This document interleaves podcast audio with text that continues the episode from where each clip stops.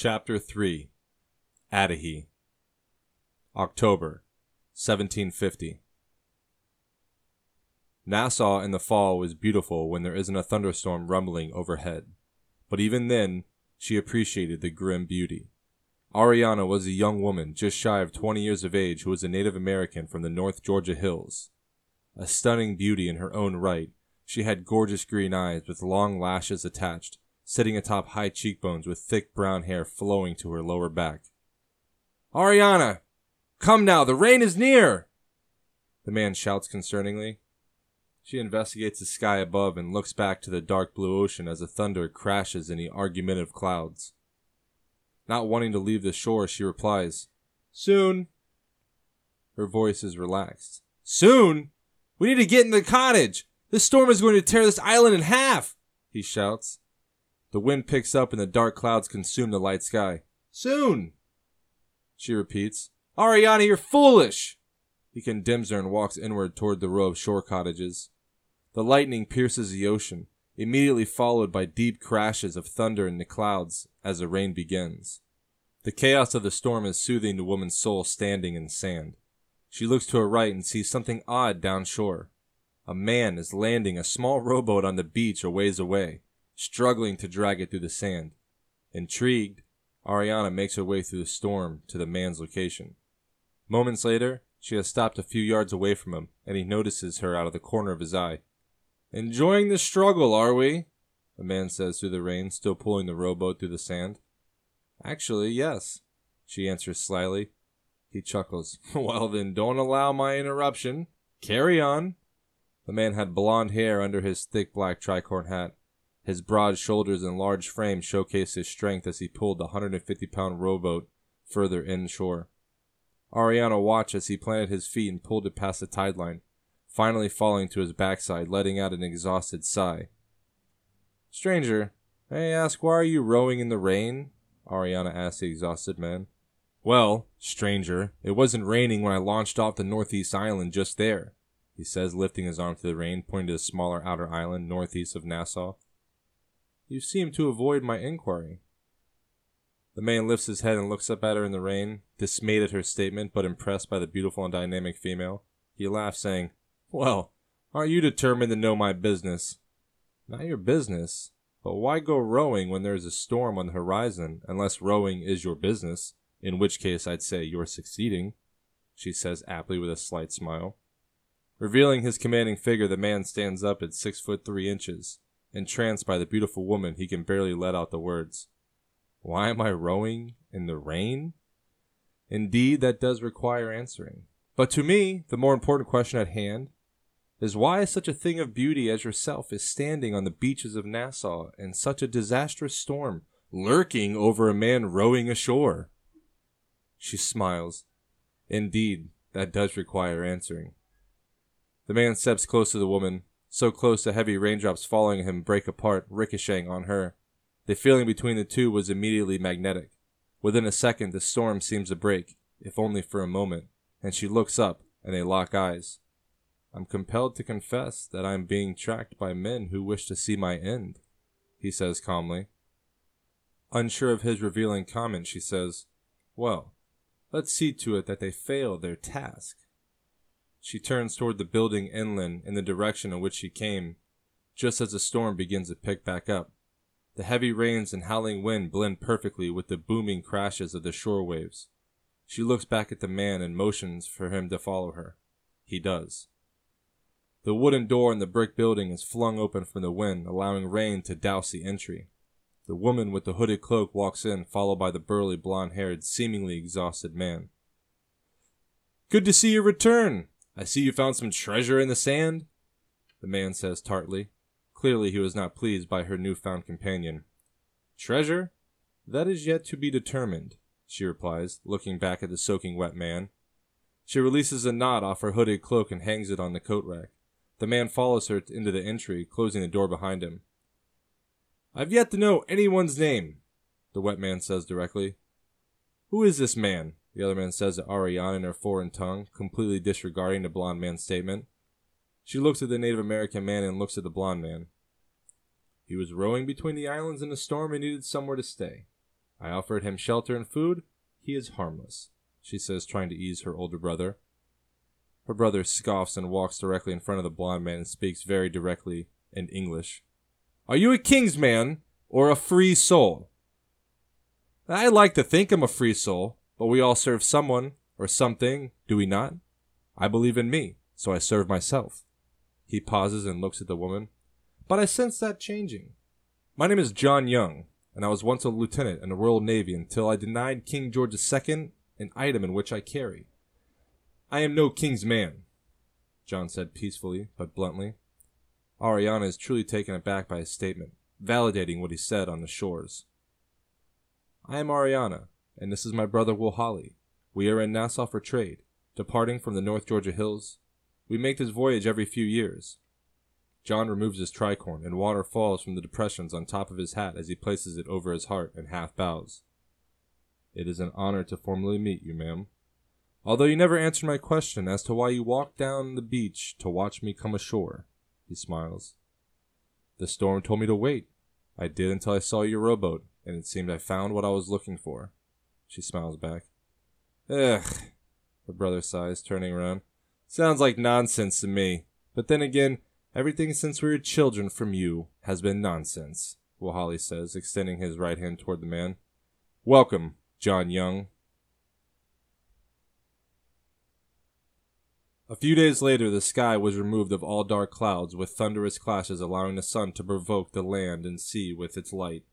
Nassau, the crown colony of the Bahamas under the conditions, was truly a magnificent wonder, and John couldn't take his eyes off Aryana as they walked for hours around the island.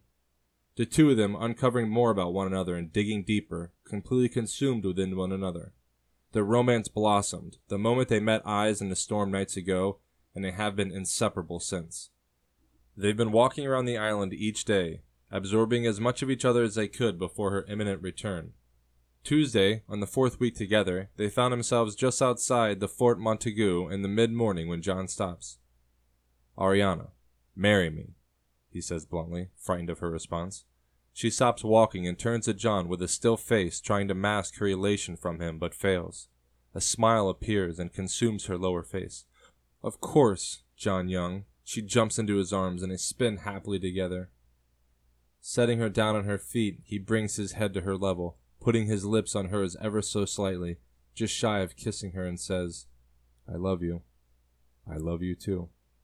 They can feel each other's words before connecting their lips fully, and the love emits from their conjoined euphoria.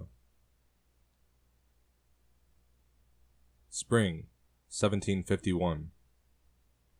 A half built wooden cottage was sitting on the western coast of Nassau with a sturdy, smaller one room home on the property for the builder and the family.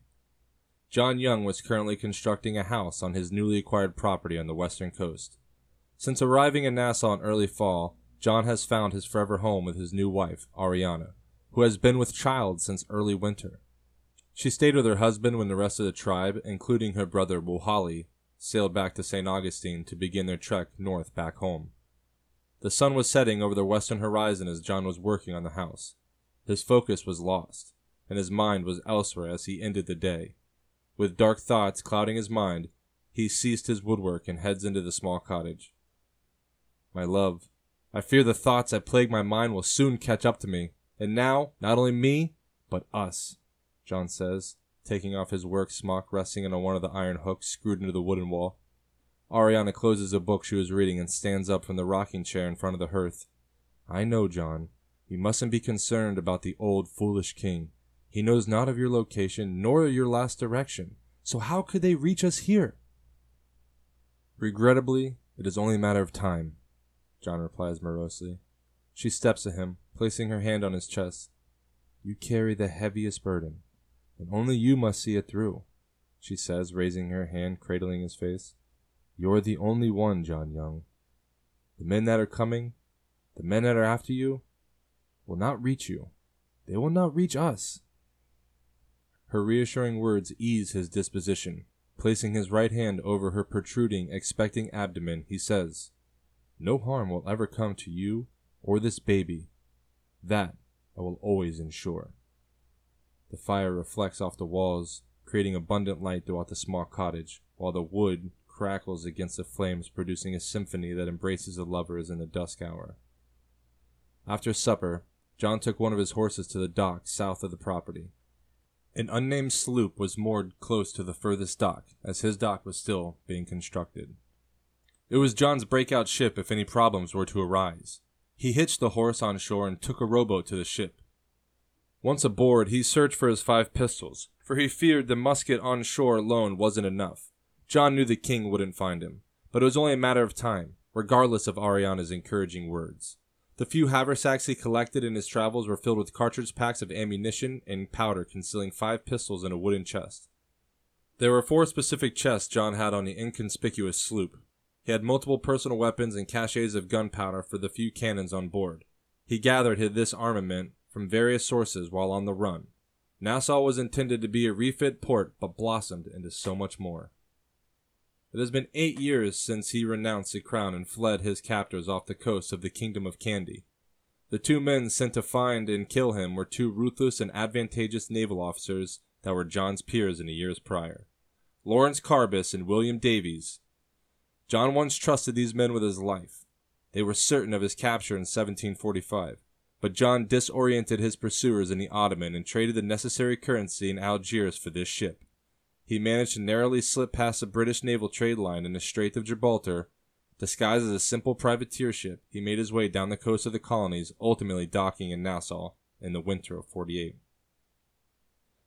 Once the haversacks were crossed over his shoulders, he secured the pistols in a separate empty linen bag and climbed portside back into the rowboat. The trip back to shore was a quick one. He wasted no time. He tied the rowboat to the dock, unhitched the horse, mounted it, and rode it home expeditiously, enjoy the time with his new wife and child. The lamp candle was still burning when he returned home. The conversation that needed to be had was a tough one, and one John was avoiding for months. When he opened the door, Aryana was lying awake on the bed against a wall, surrounded by flickering illuminations from the fire, finishing her book. My dear, we must speak of this. She puts the book down and stands up. Why, John? Why are you flushed? These men, they're going to find me alive. But that is not why we must speak, he says, closing the door behind him. We must speak about when they do find me, and what will happen to you and the baby. With a sense of calm, she speaks. John. If these men find you, we will be safe. We will travel to La Florida and travel back to the tribe, where we will forever be safe. I understand, but once they kill me, he slows down and lowers his head. They will track you and kill both of you until they have what the king wants. I want you and the baby to travel to Boston and find my brother, Thomas Young. He's an officer in the Royal Navy stationed in Boston Harbor. He will ensure your protection. John, we are not going to Boston. These men are not going to find you, and you're most certainly not going to die. Stop speaking such nonsense. This fever has you all wound up. Regardless, they never even laid eyes upon what you carry, only that you carry it. They will never find you, John, she reassures him, taking his hand. Now put your weapons on the floor and come to bed. Calm your mind and lay with us. Her words resonated in John's mind until he fell asleep. Lawrence and William had never laid eyes on the item the king seeks, the item which John carries. A faint sliver of hope emerged from the night's activities. For the first time, in a long time, John Young fell asleep thinking he might survive the king's murderous obsession. July 1751. The quarter moon illuminated the island faintly in the twilight hours of the early summer month. The one room small cottage was turned into a lodging house for the midwives as John completed construction of their home and dock at the beginning of the summer. Tonight, was unlike any other, as the two midwives and an anxious John was in the second floor bedroom huddled around Aryana assisting her. Labor was excruciating, and her screams reinforced the notion. She was squeezing John's hand while the midwives guided the newborn out of the womb. Even John was taken aback by the enduring pain she was demonstrating. I can see the head, Mrs. Young, the sprightly midwife says enthusiastically. Ariana pushes again, and her howls echo into the warm night, the cries from the newborn soon replace Aryana's screaming. She exerts one last push, and the baby has arrived. It's a healthy boy! Absolutely magnificent, the older midwife says, genuinely happy for the new family. They sever the umbilical cord and knot it before wiping, cleaning, and wrapping the baby in a linen cloth, leaving only his face exposed and placing him into the arms of his exhausted mother. He's perfection, embodied, Aryana says, gently kissing the newborn's soft head. The room was filled with elation and warmth. John had felt something he hasn't felt in years, and Aryana finally feels complete. What shall we name him, dear? The new father asks over her shoulder, admiring the beautiful baby boy. Aryana gently speaks. Adahy.